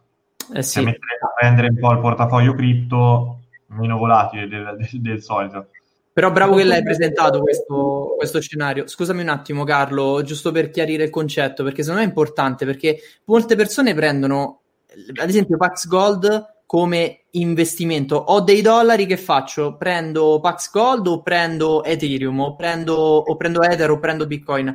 Secondo me questo è il modo meno intelligente di prendere la cosa perché effettivamente non ha tanta prospettiva di crescita se si vuole fare un ritorno e se si invece si vuole salvaguardare quello che si ha e quindi si vuole scegliere l'oro, tanto vale ascoltare Carlo e magari andare sull'oro fisico. Perciò dico che lo scenario va valutato bene. Se invece si ha già un controvalore che è cresciuto tanto in portafoglio, magari che si aveva appunto già in cripto, ecco, lì potrebbe essere più semplice passare cripto cripto su scambi facilitati piuttosto che uscire dal mondo cripto, rientrare in fiat e rientrare poi sull'oro fisico perché c'è un passaggio in più. Ecco, questo che, che sia chiaro, quello è il discorso. Tu Carlo cosa mi chiedevi? Non ho sentito. No, no, è una domanda che eh, prima del finale te la faccio. Sì, sì, ma siamo verso la chiusura, quindi ci può stare. Abbiamo fatto un'ora e mezza. Allora, ok, è una domanda, una domanda bischera come si dice in toscana. Eh, la, Già, ne... forse, forse idea di qual è la domanda, vai. Come? Forse una mezza idea. Ti sei messo la camicia a omino serio e no quella hawaiana perché c'è un sessantenne stasera come ospite? Ah no, no, no, no, no. pensavo un'altra domanda, pensavo un'altra domanda. No, perché l'ho finita, le devo lavare. l'ho visto, ho visto quella camicina a bambino da prima comunione, ma te, siccome stasera mi invitato hanno invitato un anziano, si è messa la camicina a modino. Ho sempre visto, cioè, mi sono sempre chiesto, ma da quale parte del mondo si collega visto che c'è sempre le camicie? Cioè, immaginavo me la tavola da surf dietro da una parte, sempre con le camicie havaiane. Ho visto quella camicina a, a bimbina a modo, ho detto, guardate, c'è un vecchio di 60 anni, si deve anche a gara. No, no, no, perché sei, di, di, mentalità sei giovane. Di mentalità eh, sei giovane. No, no, è vero, è vero.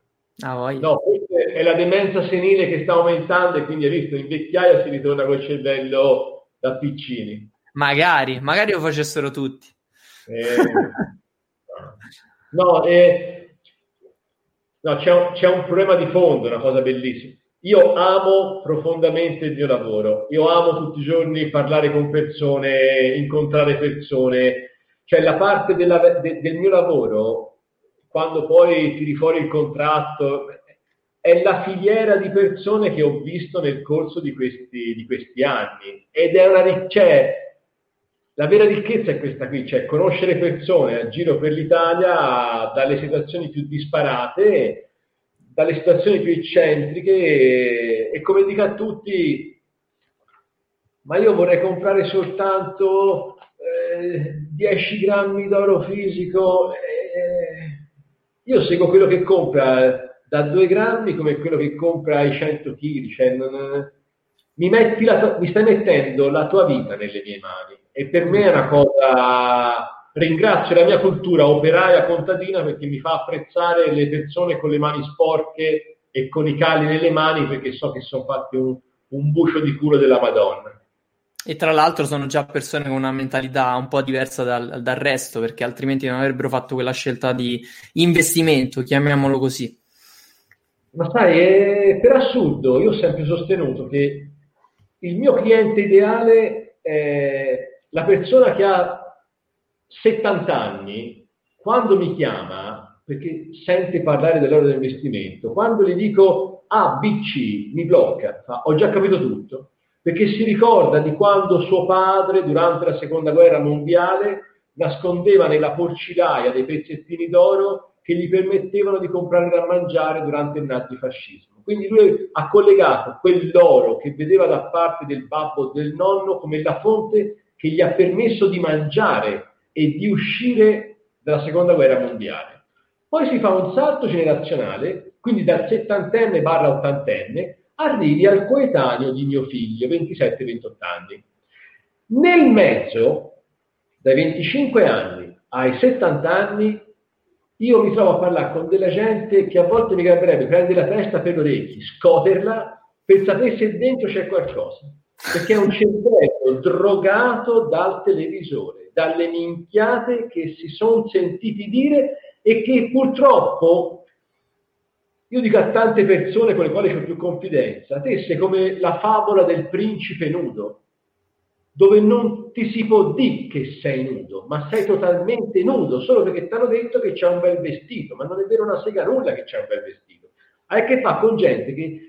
Cioè la, la frase che più mi manda in bestia è ma l'ha detto il televisore, eh ma l'ha detto la banca. Che cazzo vuol dire? Cioè ti stanno curando senza vasellina ma va bene con me stai attento al decimo della virgola, del centesimo della quotazione, se la banca ti, ti incura tutti gli anni, tot soldi di commissioni, di, di, te le cambia oggi, te le cambia domani, eh, ma sai, le banche è fatte così. No, eh, cosa vuol dire fatti così? Cioè, dalla banca ti va bene pigliarlo nel culo e del resto del mondo invece stai col ditino puntato. Cioè, è questo che mi manda in bestia. Cioè, l'ha detto il televisore, che cazzo vuol dire? L'ha detto il televisore, che è Vangelo, che, che, che è Cristo in persona che ti parla tramite quell'aggeggio.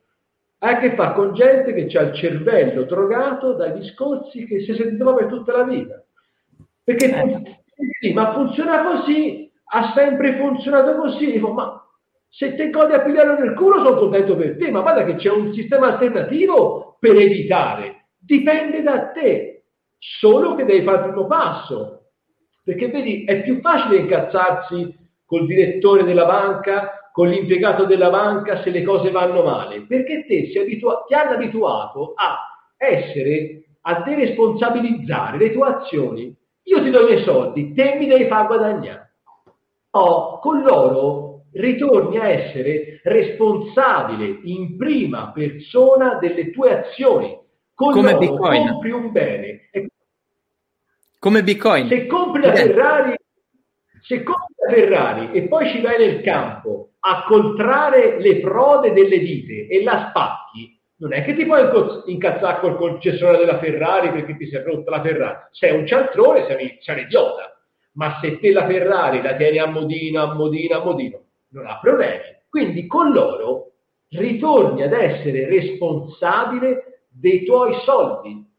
Se lo vuoi vendere lo monetizzi sapendo che dall'oggi a domani hai soldi sul conto corrente, se non lo vuoi vendere lo tieni da una parte, ma non deleghi più nessuno, perché è troppo facile delegare le persone e pretendere che gli altri ti facciano guadagnare. Ma come puoi pretendere che se io investo i miei soldi in delle azioni o in dei titoli e mi viene dato un tot di quattrini, il giorno che magari accade, come purtroppo è successo e come ragazzi, qui si continua a parlare delle obbligazioni subordinate delle quattro banchine salvate, ma rispetto a quello che dovrà accadere, si sta parlando di caccoline del naso di un neonato, cioè qui sta per venire giù la catena delle Alpi e si guarda a un sassolino che ti ha grattato la, la suola delle scarpe. Cioè qui sta per venire giù il mondo e la gente continua a illudersi che non accadrà nulla. Io ho sempre il paragone. Quando sull'isola arriva lo tsunami, la persona che vede l'onda a distanza comincia a scappare per cercare riparo sulla collina al più alto possibile. Poi c'è il 90% della gente che purtroppo è ma non, non, voglio passare da persona presuntuosa, ma i fatti sono questi. Il 90% sta lì a bocca aperta a guardare l'onda, vada bello, vada bello. Nel momento che si rendono conto che stanno per morire, ormai va in culo perché l'onda ti, ti sta risucchiando. Quindi in questo momento ti si sta urlando, vi si sta urlando da anni, ragazzi. Sta per arrivare un'onda anomala, come non è mai successo nella storia negli ultimi cent'anni a questa parte. Quello che accadeva con le guerre mondiali ora accadrà a livello economico-finanziario premendo il tasto di un computer. Da qui a un anno vedremo delle cose come le macerie della seconda guerra mondiale, vi si dice in tutte le lingue del mondo e vi illudete che tutto tornerà come prima. Vi meritate l'estinzione perché alla fine cioè, glielo, glielo dici una volta, glielo dici due, eh, ragazzi, è la legge della natura, eh. poi alla fine eh, non sopravvive il più forte, sopravvive quello che riesce a modificare il proprio atteggiamento sulla base del, del cambiamento de, dei tempi. È la storia dell'umanità, non è il più forte che va avanti, è quello che capisce che deve modificare alcune cose. Caro, ti faccio una domanda un po' modificata, perché solitamente la faccio con... Guarda Carlo, questa, una, questo era un tweet che ho, che ho, pubblicato, ho condiviso qualche, qualche tempo fa. Le cose che stavi dicendo, però cambiando la parola oro con Bitcoin, ma siamo lì, eh? Giusto per... Eh, eh, ragazzi, eh, funziona così alla fin fine. Vai, vai Filippo, scusami. Ero io- troppo... Tranquillo. No, sai che agli ospiti chiedo sempre verso la, la fine della live a, a che prezzo secondo loro arriverà Bitcoin. E magari te la faccio pure a te questa domanda, però te la faccio, prendo spunto da Pindle. Entro 5 anni, secondo te a che prezzo arriverà l'oro? Ma secondo, secondo quello che dicono persone eh, che ci studiano molto più di me e che per me sono comunque delle persone che seguo a livello a giro per il mondo, se il progetto di Cina e Russia si concretizza, che quindi la loro moneta andrà a sostituire il dollaro da qui ai prossimi cinque anni, non oltre, e il fatto che la Cina e la Russia, come tutti i paesi del BRICS, stanno acquistando oro come se non ci fosse un domani, con mesi di maggiore o minore acquisto, ma è una costante, che non ci dimentichiamo che in questi ultimi anni l'aumento delle quotazioni dell'oro è dovuto principalmente all'acquisto delle banche centrali a livello mondiale, che sono loro i più grossi acquirenti di oro fisico negli ultimi anni. Se la volontà della Cina e della Russia creare questa moneta che andrà a sostituire il dollaro negli scambi eh, commerciali a livello mondiale e che per avere la fiducia dei mercati daranno in garanzia l'oro che c'è, se si dovesse concretizzare questo aspetto, io alla cifra di 5.000 ci aggiungerei uno zero perché sulla base di tutta la carta che è stata stampata dal 1971 ad oggi senza nessun retrostante fisico, ma la carta come i, i monopoli che ci si fa giocare ai ragazzini, si dovrebbe arrivare a quelle cifre. Come dissi anche nell'altra live del dottor, ospite del dottor Carrino insieme a Tiziano, chi si lancia in queste previsioni, cioè o ti sei fatto un mega cannone di marijuana, ma di quella buona, buona, buona, buona, o altrimenti non lo sa nessuno. Cioè, ti ripeto, le previsioni quali erano? Che per la fine di quest'anno, 2020, saremmo dovuti arrivare a circa 60 euro al grammo. Poi è bastata la notizia, ha trovato il vaccino, tutto il mondo si è risolto e dai 56 ad agosto è sceso e ora sta recuperando c'è da vedere quello che succede, il casino che sta scoppiando in certe zone degli Stati Uniti per il discorso elezioni Trump, non Trump, eccetera, eccetera. C'è da vedere che domattina ci si risveglia che schizza un'altra volta a 55-56 in un contesto di pseudo normalità. Ora siamo sui 1950 dollari l'oncia, abbiamo toccato i 2067 quest'estate, cioè i 5.000 entro 5 anni li vedo... Cioè, se viene giù tutto il mondo come sembra che debba venire giù, Qui non si sta parlando di 5.000 o di 50.000, cioè è tutto irrilevante e non so che quotazione andrà. Sicuramente tutta la carta marcia che c'è in questo momento finisce nella discarica, quello è poco ma sicuro. Cioè io non mi pongo il problema a quanto va l'oro, poniti, fatti la domanda dal tuo punto di vista. Tutto quello che hai in questo momento, investito dove l'hai investito, sei consapevole che a breve varrà zero quindi non guardare a quanto andrà l'oro, guarda che stai perdendo tutto. Secondo me, è, è, è, secondo il mio modesto punto di vista. Eh.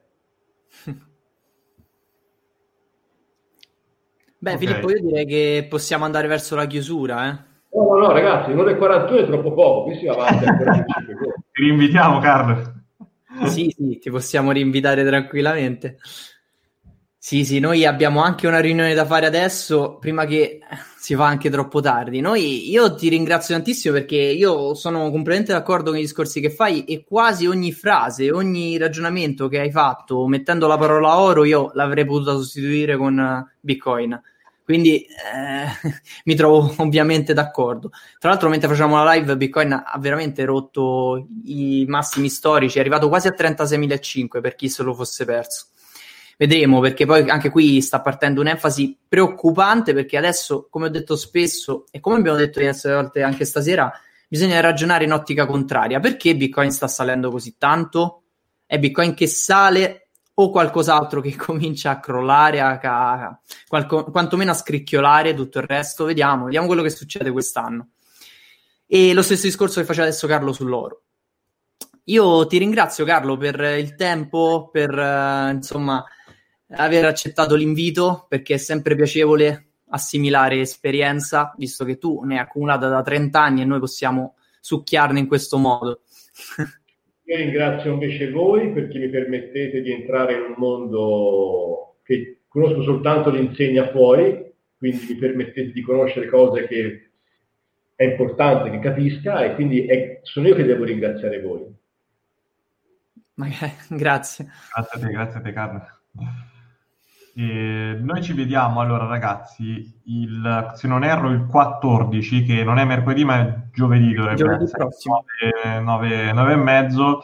Speriamo che ci sarà l'ospite questa, questa volta perché è Paolo Arduino di, di Bitfinex, anche quella là sarà, sarà una bella live. Comunque oltre questo giovedì poi per questo mese la live è sempre settata mercoledì, già, già ci dovrebbero essere ma forse per mercoledì, quello ancora dopo, ancora non è settata, ma, ma la setto a, a, breve, quindi sarà sempre mercoledì la live alle nove e mezzo, tranne settimana prossima che invece è, è giovedì. Sì. Quindi grazie a tutti ragazzi e grazie per averci seguito fin qua, anche questa sera eravamo, eravamo parecchi. Sì, grazie fino a tardi. Fino a tardi questa sera. E ci vediamo a, a questo punto giovedì. Ciao a tutti ragazzi, ragazzi. buona serata. Ciao. Amplify your career through training and development solutions specifically designed for federal government professionals. From courses to help you attain or retain certification, to individualized coaching services, to programs that hone your leadership skills and business acumen, Management Concepts optimizes your professional development. Online, in person, individually, or groups, it's training that's measurably better. Learn more at managementconcepts.com. That's managementconcepts.com. Temple University is ranked among the top 50 public universities in the U.S. Through hands on learning opportunities and world class faculty, Temple students are prepared to soar in their careers. Schedule a campus tour today at admissions.temple.edu/slash visit.